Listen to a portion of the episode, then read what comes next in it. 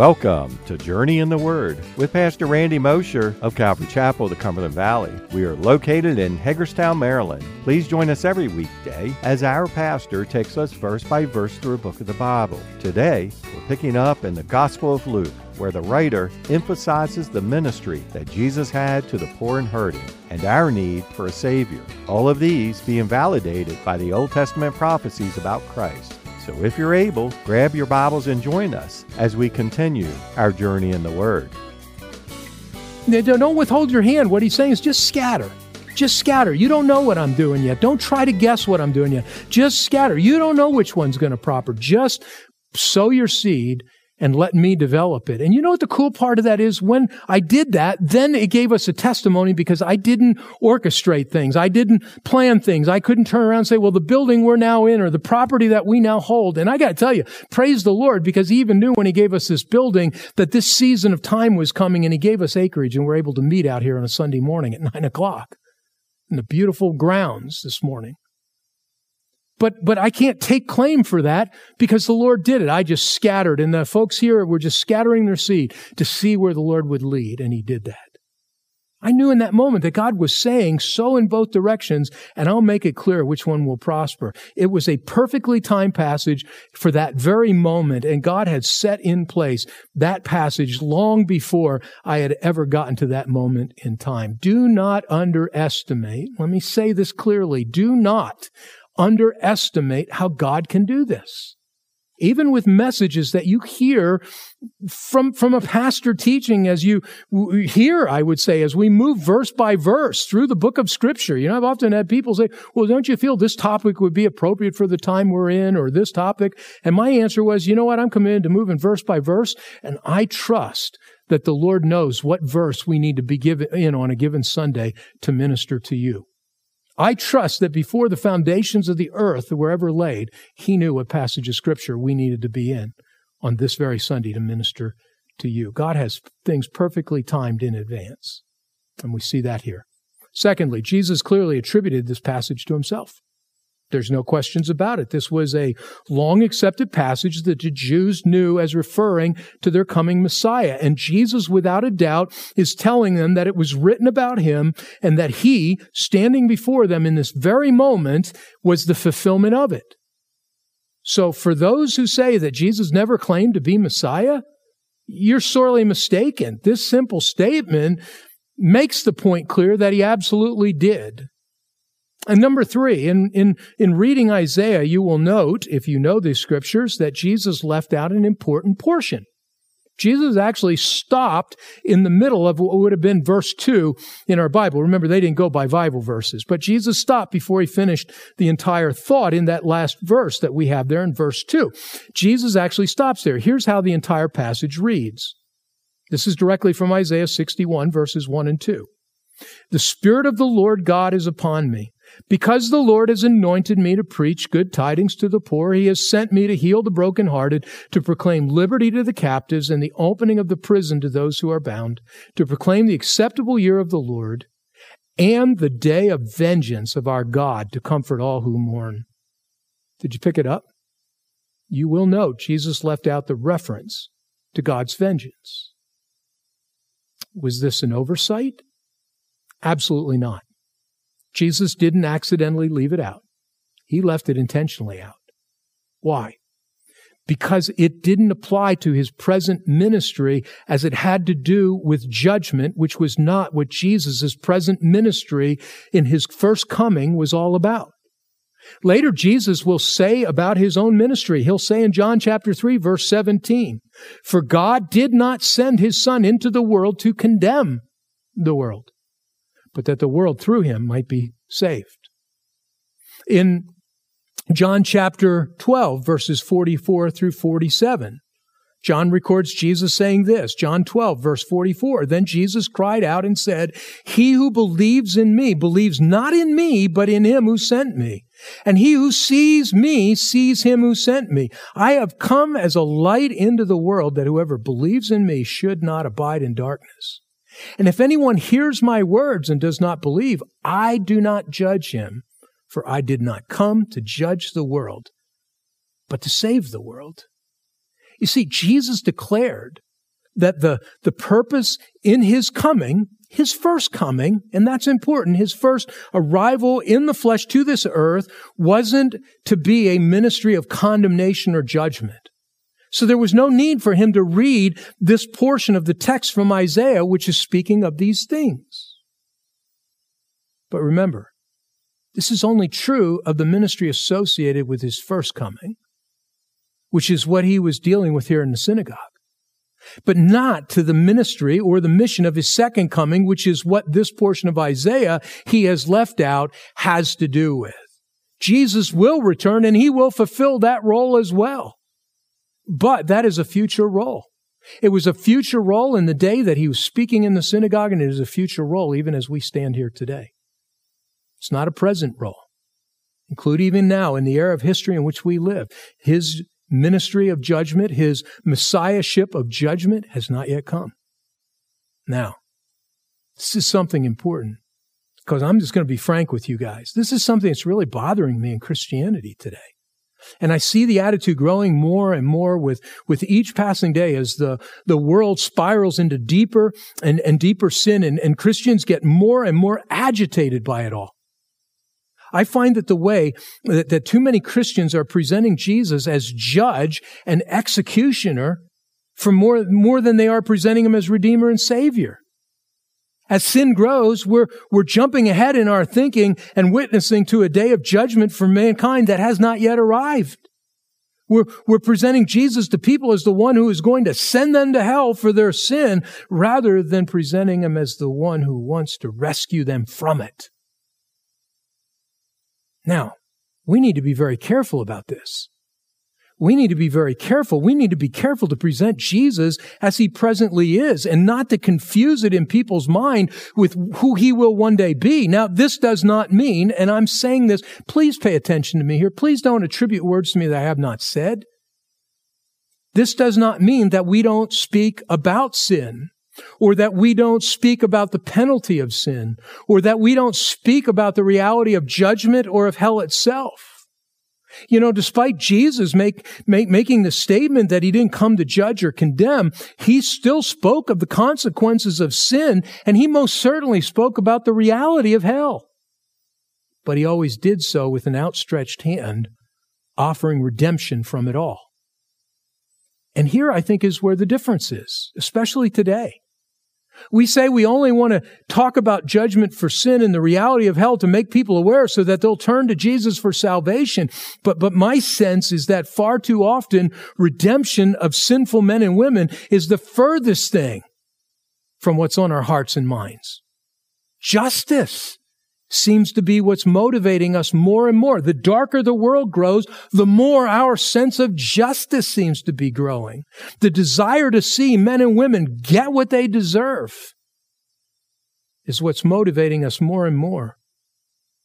We're becoming like the disciples when the people of Samaria failed to respond to their message and they wanted Jesus to call down fire. They wanted to do it in his name. But Jesus' response to them is the same response he says to us who are of the same mind today. Here's what he said in Luke chapter 9, verses 55 through 56.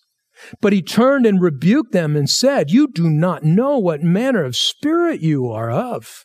For the Son of Man did not come to destroy men's lives, but to save them. And they went to another village. Be very careful, folks, that we're not hearing the Lord say this word to us. You don't know what manner of spirit you are. You're trying to destroy when I didn't come to destroy. You're trying to condemn when I didn't come to condemn.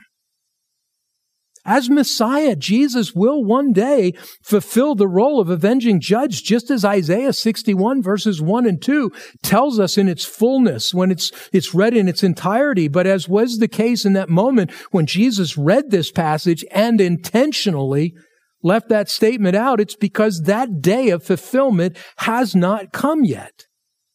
And it has not come yet today. Stop trying to make Jesus fulfill a role that is not yet time for him to fulfill, but instead keep presenting him in the role that he did come to fulfill. The Spirit of the Lord is upon me because he has anointed me to preach the gospel to the poor. He has sent me to heal the brokenhearted, to proclaim liberty to the captives and recovery of sight to the blind, to set at liberty those who are oppressed, to proclaim the acceptable year of the Lord. When you look at the characteristics of who Jesus was reaching out to, the poor, the brokenhearted, the captives, the blind, the oppressed. It's not just talking about the, the innocent people that we would look at and say, well, they just don't know the Lord. They're just innocent. They don't understand. But if they hear the gospel, they'll respond, well, praise the Lord. But you know what? This is, we're talking about the hard-hearted person. It's talking about that person who you see burning down buildings right now in parts of the world. It, it, refers to the homosexual that's caught up in that. It refers to the drunkard. It refers to the drug addict. It's talking about the people whose hearts may be the hardest of all. And yet Jesus said, this is who I came to liberate. This is who I came for.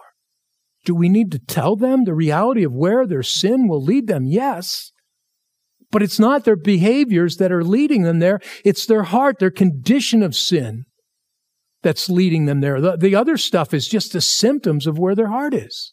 Jesus wants to reach their heart. He wants to break them free. And if you and I only go in a condemnational mode to these people, in a judgment mode of you're going to get what you deserve, who of us can even say that?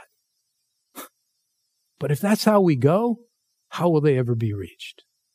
Yeah, they need to know the truth. They do need to know the truth that it's sin. They do need to know the truth that there's a literal hell. But what they need most is to know the hope of a Savior who died so that they would not have to face an eternity in hell. And verse 22 connects to this. It goes on, it says, So all bore witness to him and marveled at the gracious words which proceeded out of his mouth. And they said, Is this not Joseph's son? Here, Luke seems to indicate that Jesus continued speaking to them, possibly elaborating more on what he had just read and said to them about what God was doing. We don't know for sure because Luke doesn't record it for us, but what Luke does tell us is that what he was saying to them was filled with grace. If you mark your Bibles, underline that. Gracious words, highlight it, circle it, exclamation points, arrows, gracious words which proceeded out of his mouth. See here, connecting to what I just said is the difference of much what I see in, in Christian writing and, and what I hear Christians saying today. And oh my goodness, social media, if I wasn't on there just for the church, I don't think I'd be on anymore. I can barely stand it. What I'm seeing in the hearts of Christians. In, in, in, in anger over sin and, and a desire to drive home their message against sinful things and sinful people and sinful behaviors, grace seems to be more and more lacking in it all words are harsh and sometimes downright nasty. We, we mock, we belittle, we call people out for their sin and their sinful way of thinking and behaving, behaving, and we seem to take spiritual pride in doing this. So directly, so confrontationally. It's like it's, it's God's Spirit that has imposed this mission upon us and it's empowering us to do it in this way. For some, it seems to be driven by the idea that if we fail to confront like this, that we're compromising by appeasing sin. This is not of the Lord, folks. I'm just telling you, this is not of the Lord. It's not to how we're to respond to people and to sin. When I read my Bible, I don't see such a way of dealing with people being undertaken by Jesus. Well, it's all over the Old Testament. The Old Testament was designed to point us to the one who would fulfill. The Old Testament was fulfilled with prophets that were speaking to the nation of Israel. We look at the New Testament for our response to Jesus, who it was all pointing to. And you can't find Jesus doing this with one exception, the exception of the religious leaders who knew the scriptures. They had the scriptures and they were responsible for the people and they were abusing the role that they'd been given by God or had taken for themselves in the name of God. Totally different than the way he dealt with the common person in sin. And there's nothing in the New Testament scriptures would indicate that this kind of graceless style of confrontation that is so prevalent today is something that the Holy Spirit even produces in the new covenant believer.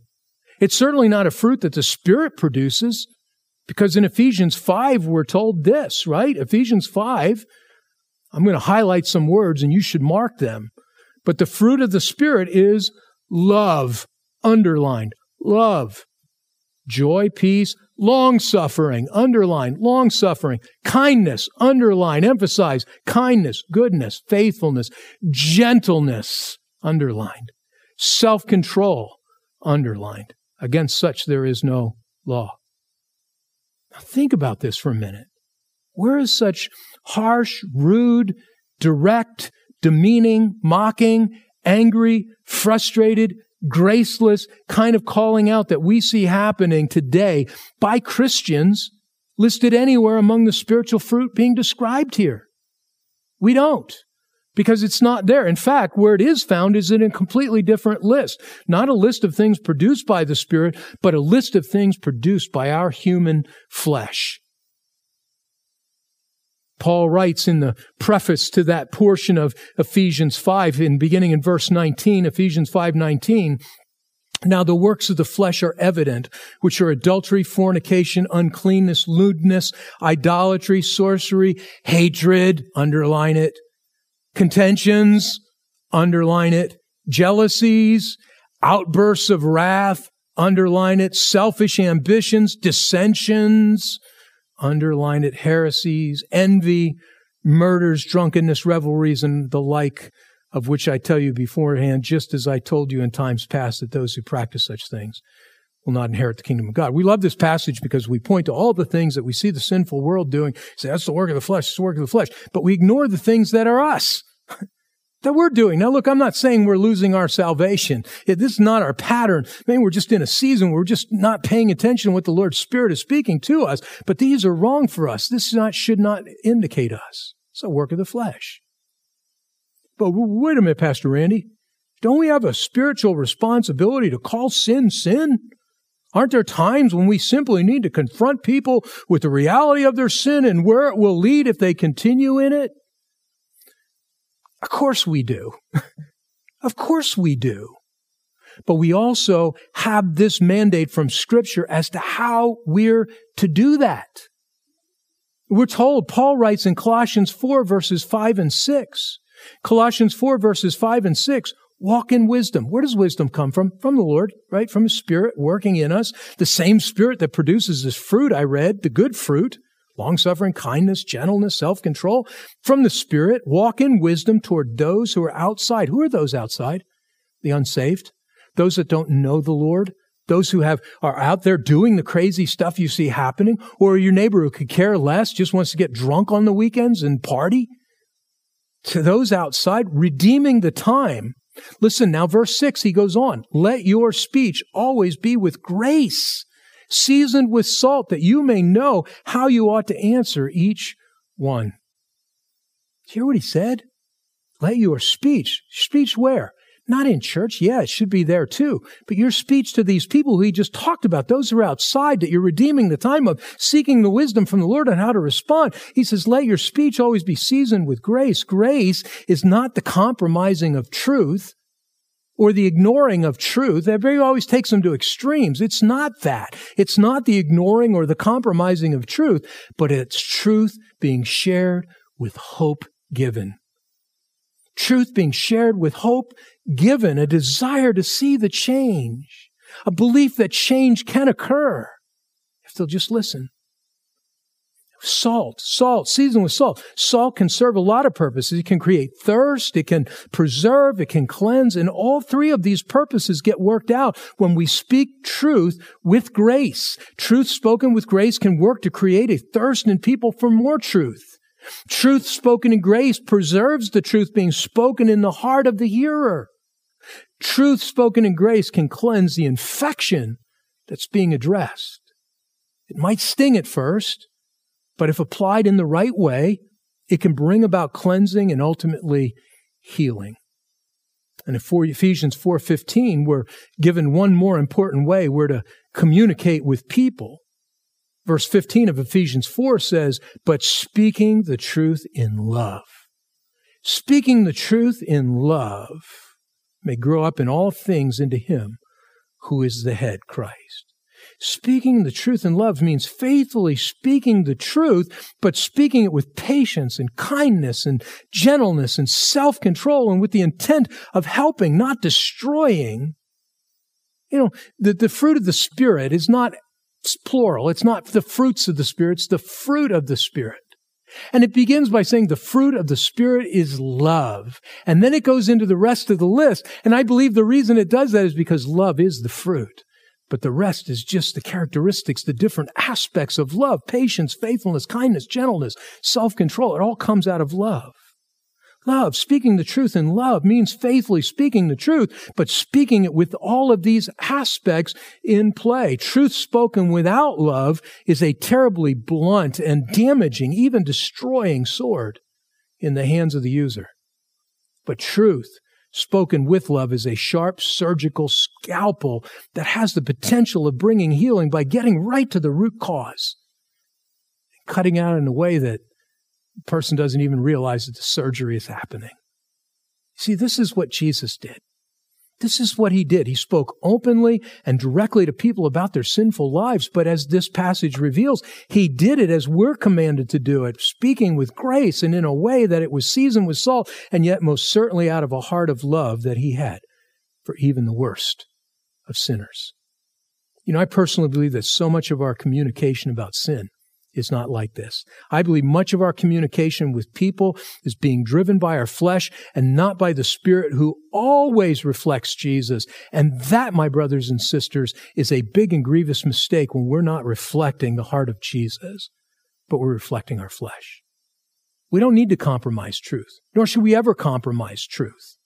But we do need to speak the truth in the way that Jesus did it, with grace, salt, and love. Jesus knew how to use that sharp scalpel and not the blunt sword because he wanted to heal people. He didn't want to destroy people. And we need to follow his lead. And, so, having read from the scriptures and spoken to the people, Luke now goes on to describe the various responses of the people. In fact, he describes here, whether you know it or not, two very conflicting responses. The first response all bore witness to him and marveled. In other words, their first response was one of true amazement. They were blown away by what he was saying. They, they recognized that what he was saying was graciously powerful and different, and it was spoken with authority, and, and his words were impacting them, and they were quick to acknowledge that. But then, the next response is this not Joseph's son? This statement, whether you know it or not, is actually a statement of doubt and skepticism. It's their, what they're saying is, who is this guy to be talking to us like this?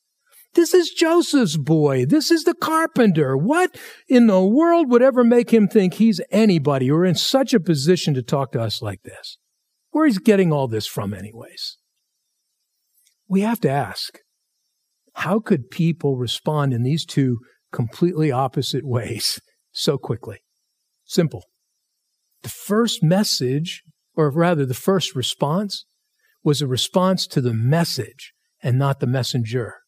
It was a response to the messenger and not uh, the message and not the messenger. What Jesus was saying and how he said it resonated with the people. It made sense spiritually. It blessed them and it refreshed them. It was different than the teachings that they were hearing from the, the religious leaders. There was authority behind his words. But the second response then kicked in because they stopped listening to the message and started looking at the messenger. They stopped listening to what he was saying and started to look at him personally. And as, as, as he was speaking, they began analyzing Jesus, the man, rather than keeping their focus on what he was saying, which revealed the heart of God within. They were looking at the externals, the preconceived notions they had about him. And it triggered a completely different response, a response that ultimately caused them to reject the powerful message that he was delivering to them in that very moment. You know, Mark in his account of this moment in his gospel specifically tells us that this was what the people did. It says in verse 3, is this, in Mark chapter 6 and verse 3, is this not the carpenter, the son of Mary, and brother of James, Joseph, Judas, and Simon? And are they not his sisters here with us? So they were offended at him. Mark plainly tells us what was happening here. I, I, even though only a moment ago they marveled at what Jesus had to, had to say, they quickly shifted their focus and began to look at more at who he was or rather, who they knew him to be Jesus the townie, Jesus the homeboy, Jesus the son of Joseph. And they were offended at him when they did that. Offended literally means to put a stumbling block or impediment in the way upon which another may trip or fall, to cause a person to begin to trust one whom he ought to trust and obey. Thank you for joining us for another episode of Journey in the Word, a verse by verse teaching ministry of Calvary Chapel of the Cumberland Valley. If you would like to listen to more teachings or find out more information about us, go to www.journeyintheword.org. That's www.journeyintheword.org. Thanks again for listening. We hope you'll tune in for our next episode as we continue our journey in the Word.